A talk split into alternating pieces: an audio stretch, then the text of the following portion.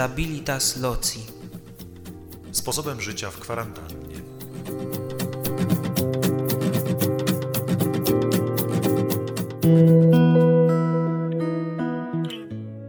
Dlaczego u ojców pustyni znajdujemy intuicję dość ciekawą, że stałość okazuje się być ważniejsza od innych praktyk ascetycznych, od postu, a nawet od modlitwy? Być może czasem jest tak, że e, mając piękne pragnienia bycia blisko Pana Boga, myślimy, że należy je zrealizować w sposób jakiś niezwykły, nadzwyczajny, przez nadzwyczajne posty, przez większą ilość modlitwy. Częściej, e, i to pokazują nam też mnisi i cała tradycja Kościoła, należy po prostu robić to, co do mnie należy. Niekoniecznie wybierać rzeczy nadzwyczajne, niekoniecznie dodawać coś wyjątkowego, post. Nieraz takim bardzo konkretnym wyrzeczeniem jest cierpliwe, wytrwałe spełnianie tego, co jest moim zwykłym, codziennym obowiązkiem. Czyli powraca do nas myśl, którą zaczerpnęliśmy z Pisma Świętego, że stałość miejsca, nasze stabilitas loci jest ściśle powiązane ze stabilitas cordis, czyli ze stałością serca, stałością serca zwróconą ku Panu Bogu. Musimy pamiętać, że chęć osiągnięcia czegoś, pragnienie, aby nasze życie było sensowne i owocne, zrobienie czegoś, co będzie nasze, nie jest czymś złym. Chodzi o to, aby nie tylko fizycznie, ale również mentalnie przebywać w celi.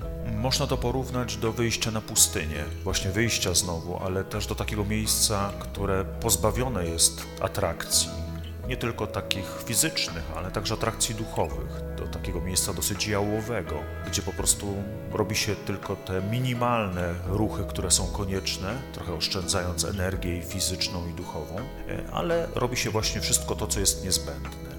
Mówiąc o cierpliwości, o wytrwałości, będzie ona dotyczyła nie tylko modlitwy, pracy, ale będzie dotyczyła również relacji, relacji z ludźmi. To także wierność wobec konkretnej wspólnoty, w naszym przypadku wspólnoty oratorium, w przypadku rodzin będzie to wspólnota małżeńska, rodzinna, relacje z dziadkami, relacje z dziećmi, relacje między sobą. Też mamy czasem takie pragnienie, żeby zmieniły się twarze, które są wokół nas. Zmęczenie materiału, zmęczenie sobą nawzajem. To też jest coś, co może bardzo doskwierać. Ale jeśli uda nam się to przezwyciężyć, uda nam się przyjąć rzeczywiście te osoby z otwartością, to mamy szansę coraz głębszego poznawania siebie i bycia ze sobą w radości, jeśli to tylko możliwe. W myśli ojców pustyni cały czas przewija się stwierdzenie, że stałość, stałość miejsca, stałość wspólnoty, stałość serca jest tym, co pozwala mnichowi być mnichem. Zauważamy więc, że gdyby nie stałość, my nie moglibyśmy być Filipinami. Może więc warto rozejrzeć się wokół, spojrzeć na swoją celę, swój dom, swoje mieszkanie, spojrzeć na ściany i to, co je zdobi, spojrzeć na ludzi, jeśli ich mamy wokół siebie, przy sobie, e, jakoś na nowo, w świeży sposób, zaproszeni do tego przez ojców pustyni, dostrzegając, że przebywanie w celi rzeczywiście potrafi mnie wszystkiego nauczyć. Wszystkiego, a więc relacji z Bogiem, wierności w tej relacji, otwartości na siebie, przyjęcia siebie ze swoimi ograniczeniami e, i otwartości na ludzi, których mam wokół.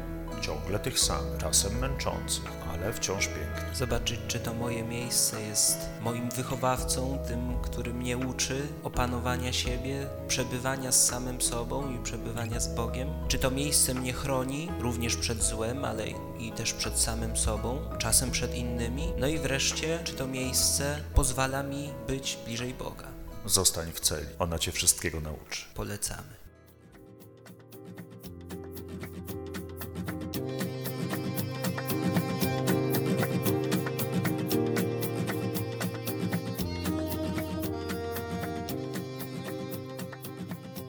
A zatem witaj w domu. Do usłyszenia w czwartek o 16.16.